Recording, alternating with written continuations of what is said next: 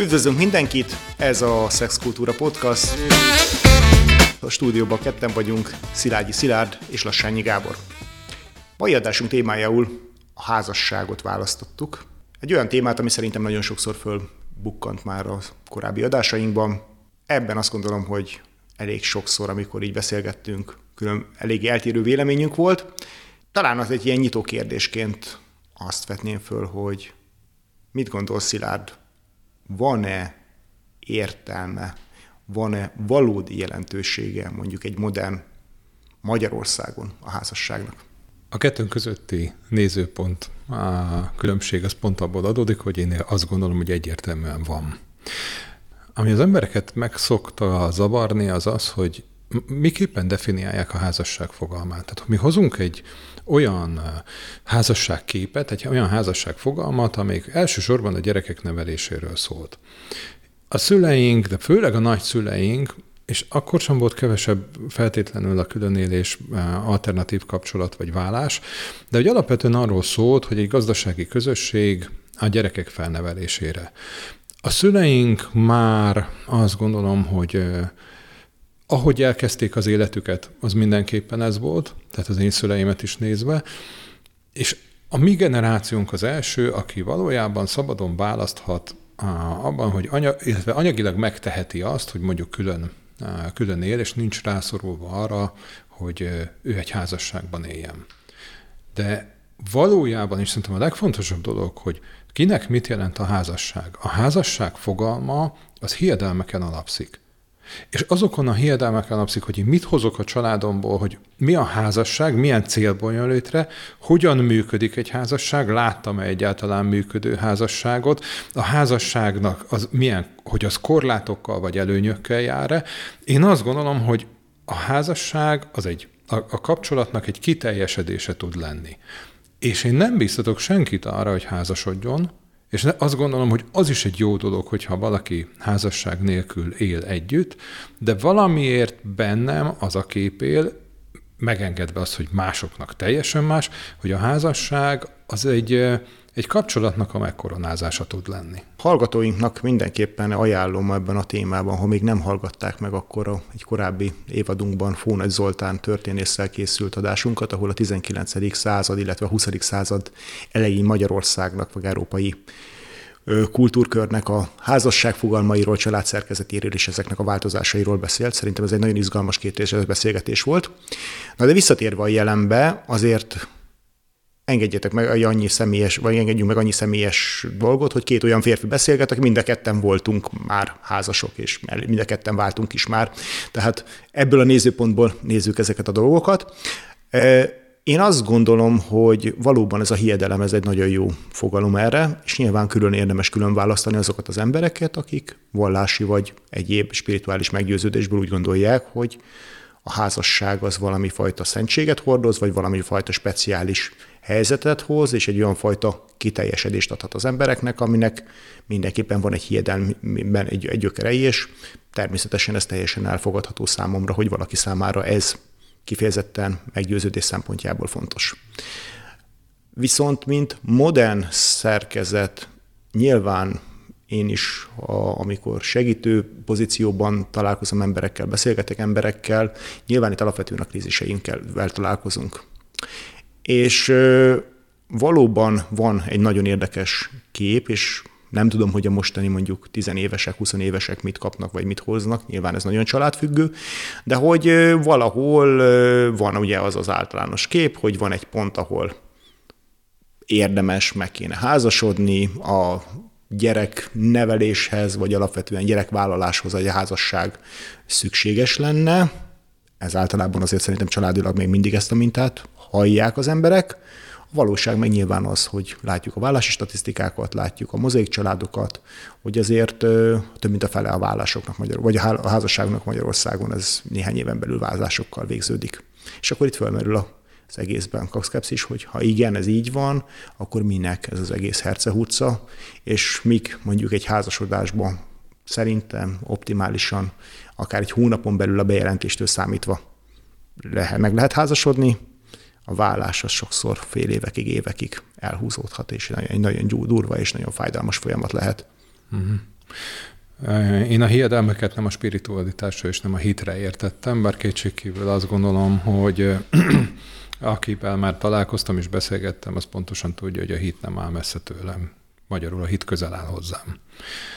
De a hiedelmekre én arra gondoltam, amiket, amiket most te is mondtál, hogy a házasság az mondjuk a gyereknevelésről szól.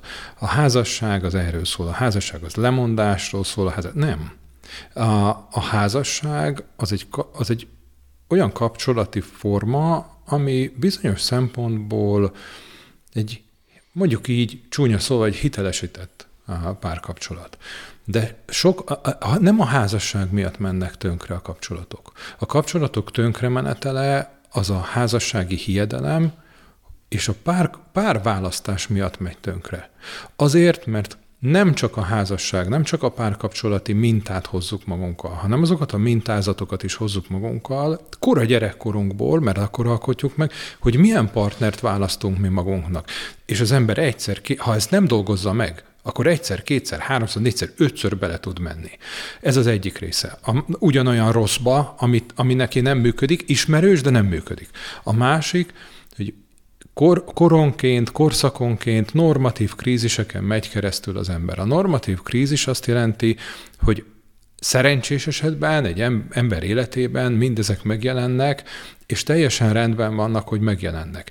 Mit Tisztázzuk kezd... ezt a fogalmat, mert egy hallgató meg része biztos nem ismeri ezt a fogalmat. A normatív krízis az, amikor változik valami az életemben, és én hogyan tudok alkalmazkodni hozzá. Normatív krízis az, amikor én elköltözöm mondjuk otthonról, normatív krízis az, amikor gyerekem születik, eh, normatív krízis az, amikor fölnőtt a gyerekem, és itt szeretném fölhívni a figyelmet arra, hogy a vállások egy jelentős része természetesen most már sokkal rövidebb ideig, természetesen sajnos sokkal rövidebb ideig tart egy házasság, házasság, de a, a, a házasság megbomlásának, megromlásának gyakori oka az, hogy fölnőnek a gyerekek. Tehát miképpen definiálom én magamat, például szülőként, apaként, férként, hogy mi nekem a dolgom, és amikor a gyerekem fölnő, akkor egyszerűen megszűnik az a feladat, ami, ami nekem addig az identitásomat adta, akár a párkapcsolaton belül, és nem tudok magammal mit kezdeni. Oké, okay, rendben van, akkor azért mégiscsak szerintem kezdjük itt a gyökereknél, és mondjuk nézzük azért a házasság esetén mondjuk ezt a első házasság kategóriát, ami nagyjából egy ilyen felnőtt kor, vagy tudom én, értelmiségi középosztálybeli embereknél azért nagyjából azért a 20-as évek közepét, második felétől mondjuk a 30-as korosztály, mondjuk közepéig ez egy tipikus életkor, mondjuk a 25 és 35 közötti házasodás. Miben különbözik ez attól, hogy két ember mondjuk elkötelezetten szeretne együtt élni, vagy együtt maradni? Milyen, milyen pluszt ad? És most egy kifejezetten az első ilyen alkalommal van, amiről beszéljünk. Szerintem az elköteleződésnek a megnyilvánulása. Uh-huh. Egy párkapcsolatban egy párkapcsolat nagyon sok összetevős, hogy mitől tud jól működni. És az egyik ilyen, hogy, hogy elköteleződöm a másik mellett. Nagyon idealisztikus képeket látunk, meg videókat, meg információkat hallunk a házasságról. Ugye belemegyek valamiben, nagy lángolás van, és ez a lángolás életem végig fönn fog maradni. Uh-huh. Ez nem igaz. Lesznek mélypontok, lesznek nagyon rossz pillanatok, lesznek, amikor én utálni fogom a másikat. A kérdés az, hogy mi lesz az, ami engem összetart vele. Ha én nekem van egy nagyon nagyon komoly tudatosságom van, egy nagyon mély eltökéltségem, hogy én ezt a kapcsolatot végig fogom vinni, és majd kitérünk arra, hogy mikor nem szabad végigvinni egy ilyet. De amikor jön egy mély pont, és azt mondom, hogy én bele fogom végigcsinálni, akkor abba tud egy pontosan egy olyan keret lenni a házasság, amit te is hogy ebből nem biztos, hogy én ki tudok azonnal lépni, nem biztos, hogy összecsomagolok és elmegyek, hanem nekem ezt végig kell csinálni. De és ez sokak számára rettentőnek hangzik. Hát De hogy azért, bocsánat, azért hangzik rettentően, mert megszoktuk azt, hogy az értékek azok pillanatok alatt teremtődnek. Az érték az soha nem fog pillanatok alatt teremtődni, egy értékért tenni kell, energiát és időt kell beletenni. Nyilván itt azért a rettentő vagy az ijesztő része a dolognak, amit néhány mondjuk egyházikkal kapcsolatosan szokták mondani, ahol azt a kicsit ilyen triviális hasonlatot, hogy hát a házasság az olyan, mint a hosszú tengeri hajóút, hogy hányni lehet, de kiszállni nem. Oh, ez szörnyű, ez nem, nem, nem, nem, nem. És ezért is mondom, hogy uh, itt akkor megint egy új témába vágnánk, amikor azt mondom, hogy a hitet meg a vallást azt azért érdemes két mm-hmm. külön területként kezelni. Nem. Akkor már most érjünk ki arra, hogy mikor kell ott hagyni egy házasságot, vagy mikor kell kilépni egy kapcsolatból. kapcsolatból. Az első és legfontosabb az, amikor ez egy bántalmazó kapcsolat. Igen, amiről, akkor, ami erről a témáról, amiről már többször beszéltünk. És valószínűleg még fogunk is beszélni, mert nagy az érdeklődés rá, eléggé népszerű téma lett, és sokan érzik úgy, hogy ha nem az történik, amit én szeretnék, akkor én bántalmazó kapcsolatban vagyok. Nem, amikor a, annak megvannak a maga kritériumai, és azért érdemes egyébként segítő szakemberhez menni, hogy én tényleg egy bántalmazó kapcsolatban vagyok-e. Ha igen, akkor is el tudom dönteni, hogy ez mennyire komfortos számomra benne akarok maradni, vagy nem. Én azt gondolom, hogy egy bántalmazó kapcsolatban nem szabad benne maradni. Abban a pillanatban, hogy fölismertem, onnan el kell menni. Mm. Azért, mert e, egy bántalmazó az nem jó kedvébe lesz bántalmazó, e, akár fizikai bántalmazásról, akár érzelmi bántalmazásról beszélünk, hanem az ő működés módjának Világos. egy, egy, egy e, teljesen sajnos természetes része, vagy normatív része az, hogy ő bántalmaz. Világos. Ilyen esetben nem érdemes Igen. benne maradni. Nézetkülönbségek esetén azt gondolom, hogy érdemes azt meg, megpróbálni, hogy hogyan tudok én ezeken a nézetkülönbségeken nem felülemelkedni, hanem megérteni a másik Igen, ember. de itt azért belejöhetnek a nézetkülönbségeknek talán egy külön kategóriája az, amikor mondjuk menet közben jövünk rá, hogy az értékrendünk azt nagyon, nagyon más, vagy nagyon átalakul. Tehát mondjuk nem fog tudni két ember hosszú távon nagyon eltérő értékrend szerint mellett jó minőségben együttműködni. Neked valószínűleg ez nem működik, és, van, és azt gondolom, hogy jó, nekem akkor vegy, vegyünk egy nagyon triviális példát, mondjuk együtt van két fiatal, mondjuk hmm. értelmiségi vagy, vagy, vagy ö, ember, és az egyikről kiderül, hogy ő számára mondjuk az, hogy ő korrupciós pénzeket mondjuk elfogad, az egyik számára az, az teljesen valahol a szürke zónában, uh-huh. ebben van, a másik meg azt mondja, hogy ez egyszerűen minden része visít, hogy ebből a pénzből mondjuk építkezzünk, fejleszünk, legyünk, nem tudom, gyereket vagy költsünk, vagy új autónk uh-huh. legyen egyebek. Például azt gondolom, hogy ez egy olyan krízis, ami gyakran kialakul menet közben, hogy basszus, mi lett ebből az emberből, aki még egyébként egy tök tehetséges fiatal nő vagy férfi volt egy pár évvel ezelőtt. Nem gondolom, hogy ez kialakult volna menet közben, hanem ez mindig ott volt. De aktiválódott, és gyakorlatban megmutatkozott mondjuk például. És itt van az a pont, hogy el kell döntsem, hogy én ezzel tudok együtt élni, vagy nem. Na most a, ugye a, háza, a régi házasságoknak, én azt szoktam mondani az embereknek, hogy a hagyományos házasságnak, mondjuk a nagyszüleink vagy a dédszüleink idejében eleve nem volt ilyen nagy választás meg mozgástér, amit én egyébként nem tartok problémának, de hogy volt egy olyan keretrendszer, akár az általad is említett mondjuk erkölcsi keretrendszer, ami mind a két családnál azonos uh-huh. volt. Tehát, hogy ritkán volt az, hogy én nagyon messzi faluból választottam magamnak párt, tehát, hogy pontosan tudtam, hogy az az ember egy milyen, er, milyen, milyen családból jön, inkább azt, azt tudtam, ahol igen, nagyjából mik az értékrendek. És mik az értékrendek, tehát nem volt lutri. Most, amikor, amikor az emberek úgy ismerkednek meg, hogy tudom én 50 évesen is találkozom valakivel, nem tudom, hogy ő milyen ember, tehát sokkal több időt kéne szánni arra, hogy én megismerjem, hogy a másik milyen. Igen ezelőtt száz évvel nem kellett sok időt, mert együtt nőttünk föl, vagy a másik faluból, de, de mindenképpen volt valami olyan kapcsolat, hogy t- lehetett tudni ezt az értékrendet, és ezt a, ezt a megváltozott uh, körülményt is uh, tudomásul kell venni ahhoz, hogy a, hogy alapvetően a házasság, az nem a házasság intézményével van a probléma, a párkapcsolat fenntartásával és a párválasztással van a mhm, probléma. Uh-huh, uh-huh. Jó, tehát akkor beszéltünk a bántalmazásról, beszéltünk ezekből a ilyen típusú különbségekről, és uh-huh. mik azok még, amik mindenképpen abba, vagy elsősorban abba sorolhatók, ahol nem, lehet, nem érdemes, vagy nem nagyon szabad továbbvinni egy kapcsolatot. Van még ilyen tényező? Hát biztos, hogy van egy csomó olyan tényező, de ezek a legáltalánosabbak. Világos. Régebben mondta suba a subához, guba a gubához, amikor uh-huh. az, hogy, hogy, hogy az anyagi különbségek is sokat szoktak uh-huh. számítani. Ugye a suba a subához, guba a gubához az azt jelentette, hogy a szegény a szegényen házasodjon, a gazdag az gazdag házasodjon. Azért, az, ennek azért, amit az általad is említett értékrendbeli háttere volt a meghatározó. Amikor mi párt választunk, akkor azért megküzdési stratégiákat is választunk, amit otthonról hoztunk. Uh-huh. És ami, ami régen egy általánosan elfogadott megküzdési stratégia volt, és mindenki azt használta. Mostanra nagyon eltérőek lettek. Uh-huh. És amikor én megházasodom, akkor nekünk egy önálló, közös keretrendszert kell létrehozni, és nagyon sokan azt gondolják, hogy én beviszem a házasságba az én keretrendszeremet, és az jó lesz, a másiké meg szar, és akkor igazodjon hozzá. De hogy, ez, de hogy mi, tehát, hogy azt gondolom, hogy egy házasságban nem arról van szó, volt, aki azt mondta, hogy ez egy kompromisszum. Én meg azt gondolom, hogy egy olyan konszenzus, ahol egy meg egy, az több, mint világos, kettő. Világos. Szilárd, én még ebbe a, azokban a kategóriákban, ahol azt gondolom, hogy nagyon többé-kevésbé mentetetlen, vagy mindenképpen egy zsákutcának vezethető dolog, az azt gondolom az a szintű dolog, amivel ha már szexkultúra podcastról beszélünk, és az a, az a, nem az az eltávolodás, az elszürkülés, hanem ahol már olyan szintre valahol két ember annyira változik, hogy kifejezetten egy undor, vagy egy kifejezetten egy nagyon erős taszítás alakul ki. Ez, ez azt gondolom, hogy az a szint, amiből már szinte menthetetlen egy, Igazad van. egy kapcsolat. Van. Tehát ahol már fizikailag nem az van, hogy közömbös vagy távol van, hanem egyszerűen undorodom és, és, és, és egy ilyen mélységes taszító erő, fizikailag, vagy így lelkileg, akkor azt gondolom, hogy ez mindenképpen egy olyan rész, amiből már nagyon nincsen visszaút. Igazad van. És mondjuk ilyenben semmi okból, gyerek, gyerekből, gazdasági vagy egyéb okból nem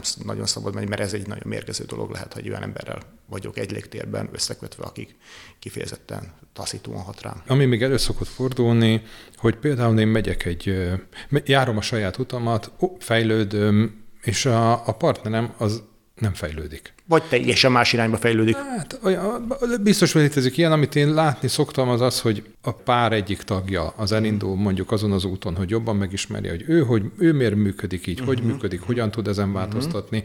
A pár másik tagja meg nem csinál semmit. Ha valaki megy előre, és a másik nem mozdul, akkor elkezd növekedni a távolság amikor a másik elindul, az tök jó dolog, és mindegy, hogy milyen sebességgel halad. Mindenkinek megvan a maga tempója, mondjuk egy önismereti úton, hogy hogy halad. De a lényeg az, hogy haladjon. Ha nem halad, akkor ez is egy olyan ok tud lenni, amikor az ember azt mondja, hogy akkor a távolság alakult ki köztünk, ami áthidalhatatlan. Van egy olyan is, hogy ezek a normatív krízisek, amikor mondjuk fölnőnek a gyerekek, viselkedés változást okoznak embereknél. Mondjuk ez a 45-50 éves kor férfiaknál kapuzárási pániknak szokták hívni, de ez nem kapuz, én nem gondolom kapuzárási pániknak, hanem az, hogy újra kell definiálnom mhm, magamat. Uh-huh, uh-huh. És van, aki képtelen újra definiálni magát, és akkor szok, következők szoktak történni. Apaként én jól funkcionáltam, jól éreztem magam, és akkor 45-50 évesen alapítok egy újabb családot. Aztán egyébként 60-65 évesen megint azt fogom csinálni, mert egyszer már bejött. Ha megértem magam. Ha meg, a, a másik, amikor depressziósak lesznek. És van ilyen, hogy fogja, és otthon ül, és nem csinál semmit. Abszolút. És a partnere megpróbálja kirángatni ebből. Tehát ezek mind, mind, mind olyan dolgok, hogy működhet jól egy kapcsolat, de ennek a kapcsolatnak a lelke az, hogy mind a ketten magukat is fejleszék, és ők is fej, menjenek előre az úton, és hogy amikor egy krízis jön a kapcsolatban, ami mondjuk az egyik felet érinti, akkor a másik az legyen ott mellette, és támogassa. Abszolút, abszolút. Mert hogy egy olyan világban kezdünk élni, ahol mi, mi a családban nem úgy gondolkozunk, hogy az, mi egy egység vagyunk, és akkor te elmondom itt is, hogy igen, én azt gondolom, hogy az emberiség legkisebb egysége a család. Nem az egyes ember. Mindig közösségben éltünk, mindig családban éltünk, és amikor azt mondom, hogy a család, akkor a legkisebb egysége az a, az a, az a két embernek a kapcsolata, és ez a két ember kapcsolata akkor fog jól működni, amikor kölcsönösen támogatják egymást. Ez egy kettős szabályozású rendszer, van, amikor az egyik van lejjebb, van, amikor a másik. A mostani trendek azt mondják, hogy mindenki küzdjön meg maga. De amikor a másiknak egyedül kell küzdenie, akkor, akkor az nem lesz család, akkor az nem lesz egy kohézió. Feldmár András mondta azt, hogy amikor két ember összeházasodik, akkor meghalnak, mint egy-egy ember, és újra születnek, mint, mint egy pár. És szerintem ez baromi jó hasonlat, mert, mert valóban ez így tud működni. És ez nem azt jelenti, hogy én nekem nem lehetnek külön programjaim. Nem azt jelenti, hogy nekem összeolvadva kell lenni, hanem azt, hogy van olyan közös program, amiben jól érezzük magunkat, de amikor én gázos helyzetben vagyok, akkor én nem vagyok magam. Uh-huh. Értelek. Ö, azon gondolkoztam mindaz alapján, amit most így beszélünk, és még mindig egy kicsit az első házasságnál tartunk a, tartva, hogy ugye beszéltünk itt azokról a mintákról, mint ahogy Fóna Zoltánnal is a beszélgetésben, amiket, amiket, amiket hoztunk, illetve hát egyébként még a Köves Lomorabival is beszélgetést is akár ide ajánlanám, ahol, ahol pont arról beszéltünk, hogy mondjuk tradicionális, mondjuk zsidó családokban azért itt a házasságnak mondjuk az alapja az sokkal inkább egy közös értékrend, egy közös megismerése, nagyobb hasonló értékrendeket való családokból jövő gyerekeknek vagy fiataloknak az összeboronálása, de hogy azért a modern nem vallásos, vagy nem, nem különösebben vallásos házasságunknak az alapja, az, az vagy valami fajta nagy érzelmi lángolást szokás mondani, hogy abból alakuljon ki majd egy olyan kapcsolat, amiből majd gyerek lehet, család lehet, és majd egy tartós kapcsolat lehet. Na, és ekkor ezeket hordozzák a filmek, a szerelmes filmek, a, a, a könyvek, a lányregények, a, a, a mindenféle egyéb a sorozatok. Tehát, hogy, hogy, hogy minden, minden, mindezt próbálják mutatni. Miközben látjuk ugye, hogy ezek nem a legtartósabb formák. Lehet-e ezt valahogy tudatosan változtatni most? Hogy, tehát át, átírni magunkba, hogy, hogy mi alapján keressen mondjuk egy késő 20 éves vagy 20 éves közepén járó fiatal mondjuk partnert, vagy, vagy, vagy ha potenciálisan olyat, akivel tud 10-20-30 évig jól lenni. Lehet és kell is. Uh-huh. Egy, egy, egy picit árnyalnám azt uh-huh. a mhm. képet, amit mondtam, hogy ugye szerelem alapján uh-huh. döntünk. Nem szerelem alapján döntünk. A szerelem az segít minket abban, hogy azt a fajta prekoncepciót, elképzelést, vágyat, amit mm. mi beleképzelünk a másikba, azt szeretnénk majd valamilyen módon megélni.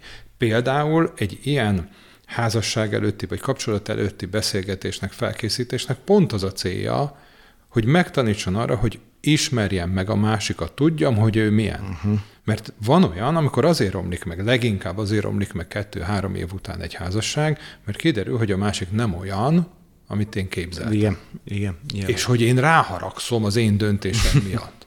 Ez nonsens. A, a, nagyon sok amerikai államban egyébként kötelező jelleggel van házasság előtti tanácsadás. Ez nem egy fölkészítés, és nem egy szexuális fölkészítés, hanem például az, hogy azt magyarázzák el, és én ezt itthon is nagyon támogatnám, ha nem is nem kötelező jelleggel, mert ugye azért egy dologban, azt gondolom, hogy nem egy dologban, sok dologban egyetértünk, ezek a kötelező jellegű dolgok, ezek nem szimpatikusok egyikünknek sem, de hogy opcionálisan, vagy választható módon mm. ott kéne lenni annak, hogy elmagyarázzák nekem, hogy az, hogy én hogy működöm, hogy hogyan oldok meg egy konfliktust, azt én otthon tanultam el. És hogyha más közegből jövünk, akkor a másiknak más, más lesz a megküzdési stratégiája, másképp fog egy konfliktust kezelni, uh-huh. és ha én nem akarom megismerni, akkor én nem fogom tudni kezelni azt a helyzetet. Uh-huh. És amit én pároknak szoktam mondani, kettő dolog van, amit érdemes ismerni, vagy tudni. Az egyik az, hogy, hogy mitől érzi a másik szeretve magát. Ugye ez a, szoktak mondani, szeretett nyelvek, én nem szeretem a szeretett nyelvek kifejezés, mindenkinek más, egyszerűbb kérdés az, hogy mitől érzi szeretve magát. Ez párok is meg tudják kérdezni, hogy honnan gondolod azt, hogy szeretve vagy. A másik, és ez már ebben az előző mondatban benne volt, az az értő odafordulás. Meg akarom érteni, hogy a másikban mi történik ez, ez a kultúra, ami körbevesz minket, ez nem a másik megértésére ösztönöz minket, hanem a másik elnyomására. Arra, hogy az történjen, amit én szeretnék. Azok az algoritmusok is, amik eh, egyébként például a, a, a, a szociális médiában vannak, azok azokat a megerősítéseket adják nekünk vissza, és ezért működik jól, ami az én prekoncepcióm. Tehát én elkezdem azt látni a világból, hogy én jól gondolkozom. Uh-huh. És ugye ez egy nagyon káros dolog, mert ott így kutatásoknál, hogy a kutatásoknál is az van, hogy, ami, ami nem sikerül kutatás, azt nem publikáljuk. Hm. Ez egy nagyon káros dolog, ez a fajta túlságosan pozitív visszacsatolás, mert azt gondolom, hogy ha valami nem működik, akkor el kell dobni, és ha valami nem működik, a szégyen, és ezt nem kell. Nem, nincs olyan, hogy nem működik, és itt akkor hangsúlyosan megint azt mondjuk, hogy egy bántalmazó kapcsolatból ki kell lépni, de egy olyan helyzetben, amikor egy normatív krízis van, amikor egy, egy, egy, egy megbicsaklás van egy kapcsolatban, akkor értenem kell, hogy ez miért történik, uh-huh. és nem büntetnem a másikat, hogy viselkedjen úgy, ahogy nekem tetszene. Yeah. Ez az egyik. A másik, amikor azt mondom, hogy kilépünk a hagyományos szerepekből, mármint azokból a szerepekből, amik a, amit a nagyszüleink idejében, meg az ő előttük lévő generációk idejében volt, akkor Nekünk újra kell definiálni ezeket a szerepeket, és újra kell definiálni a házasságot, és ebbe beletartozik az, hogy itt két ember egyenrangú kapcsolatáról van szó. És, és én beszélhetek egyenrangúságról egészen addig, amíg mondjuk a feleségem nem kapja meg ugyanazokat a jogokat és ugyanazt az odafigyelést, mint én. Uh-huh. Értelek. Egy picit ugorva rendben van, van egy embereknek, a többségének az életében mondjuk egy első ilyen kapcsolat, első nagyobb olyan elköteleződöttnek tűnő kapcsolat, aminek egy része nyilván házassággal végződik. Ez vagy jól sikerül, vagy rosszul, vagy vállással végződik, vagy, vagy együttmaradással, de ezt valaki egyszer meglépte, és utána elvált. Miért házasodik még egyszer?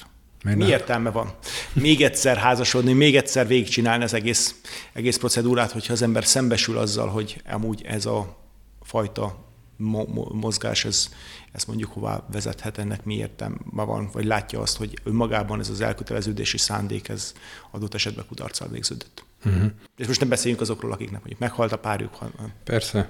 Először is én azt gondolom, hogy uh, itt, itt, van, itt van az a fajta kognitív torzítás, ami nagyon sok esetben megjelenik. Hogy nekem volt egy rossz tapasztalatom, és akkor én ne, nem a rossz tapasztalat, egyrésztről a rossz tapasztalatból levonok egy olyan következtetést, ami, ami az intézményre vonatkozik, uh-huh. nem pedig a rossz tapasztalatomra és a rossz tapasztalatom mögött álló döntésekre. Uh-huh. Szóval nem, nem azzal van a gond, hogy én megházasodtam, és az nem sikerült, meg kell nézem, hogy miért nem sikerült. És az például az volt, hogy mert választottam magamnak egy olyan partnert, akinek a viselkedése ismerős volt, és mondjuk belekerültem egy, egy bántalmazó kapcsolatba, vagy egy alkoholista mellé, vagy akárhogy. Mit kezdtem én azzal a helyzettel? Mi volt az én viselkedésem? Hogyan kezeltem azt a helyzetet? Nem a házassággal van a gond, hanem ezekkel, hogy hogyan kezeljük, miért választjuk, hogyan kezeljük. És ugye itt, itt, itt egy kicsit én egy ilyen, nem, lehet, hogy nem jó példa, de mégis előhoznám, hogy azért, mert én elmegyek egy étterembe, egy A étterembe, és ott mondjuk ezek brassóit, és ott nem jó akkor én azt mondom, hogy innentől kezdve én nem eszek brassóit, mert nem jó, vagy azt mondom, hogy egy másik étteremben lehet, hogy barom jól csinálja. Értem. Én azért azt gondolnám, hogy pont egy ilyen esetben ez a próbáljuk meg, ennek nagyon sok értelme nincsen. Tehát egy kísérleti szinten. Nem, ez nem a próbálkozásról Igen. szólt volna, hanem arról, hogy, hogy én nem egy, nem egy minta vagy kettő minta alapján hozok döntést, és a, hanem az alapján, hogy azt mondom, hogy miért nem volt az jó. Uh-huh. Miért döntöttem mondjuk uh-huh. mellett az értelem mellett. Amikor éreztem, hogy büdös az a hús, jó. akkor miért nem álltam föl. Tehát itt van az, hogy amikor én belemegyek egy kapcsolatba, mivel hitegetem magam, akkor, amikor látom azt, hogy ez egyébként nem működne. Abszolút. Abszolút. Azt gondolom, hogy a közös nevező kettőnk között, hogy azt gondolom, hogy a minőség, egy minőségi és kifejezetten elkötelezett kapcsolat, azt gondolom, hogy egy nagyon fontos életminőséget jelenthet egy ember számára, vagy két ember számára nyilván. Számomra alapvetően a szkepszis az ott húzódik, hogy azt gondolom, hogy önmagában, főleg egy embereknek, akinek mondjuk már gyerekeik vannak, egy második házasság, egy második papírszerzés, egy második rituálénak a lefolytatása, főleg abban az esetben, hogyha ezt vallásilag, uh-huh. meggyőződésileg nincsen az emberre szüksége. Én azt gondolom, hogy inkább egy ilyen mm, picit ilyen sallang, ami érdemes azok emberek számára, akik ez, ez, ennek a rituálénak az örömet adhat valami pluszt az életében, ez, ez jó lehet, összességében én már nem nagyon sok értelmét látom. Uh-huh. De ezzel együtt mondom, én nem vitatom el azoknak az embereknek a jogát, akik számára ez egy ilyen nagyon jó érzéseket keltő dolog lehet. Inkább csak kicsit csodálkozni tudok azon, hogy azok az emberek, akiknek mondom, nem nincsen vallási meggyőződésem ezzel kapcsolatosan, mi a csodának házasodik másodszorra vagy harmadszorra. Mhm, és szerintem a közös nevező ott van, hogy én meg örülök annak, hogy te ezt így gondolod, és hogy erről tudunk beszélgetni, mert szerintem teljesen normális az is, ahogy te gondolod. Ezzel együtt, amit, amit még erről gondolok, hogy ideális esetben, főleg, hogyha az emberek levonták a tanulságokat abban, hogy miért, működ, miért nem működtek jól egy kapcsolatai, miért nem tudtak egy elkötelezett kapcsolatot hosszú távon jól működtetni, és megtanulják a leckét, tudnak megfelelően változtatni, nem ugyanazokat a mintákat ismételni egy következő, vagy még, még, még sokadik kapcsolatban, akkor valószínűleg sokkal jobb minőségben lesznek képesek arra, hogy a következő alkalommal már egy tényleg jó minőségű, tartós, stabil, elkötelezett szereteteli kapcsolatot tudjanak létrehozni és fenntartani. És ez független attól, hogy házasságban lesz ez, vagy nem. Igen. Köszönjük szépen, ez volt a mai Szexkultúra Podcast, és ha tetszett az adás, véleményetek van, esetleg témát javasolnátok nekünk, akkor keressetek minket a Facebookon, az Instagramon, vagy pedig e-mailben. Köszönjük szépen a figyelmet!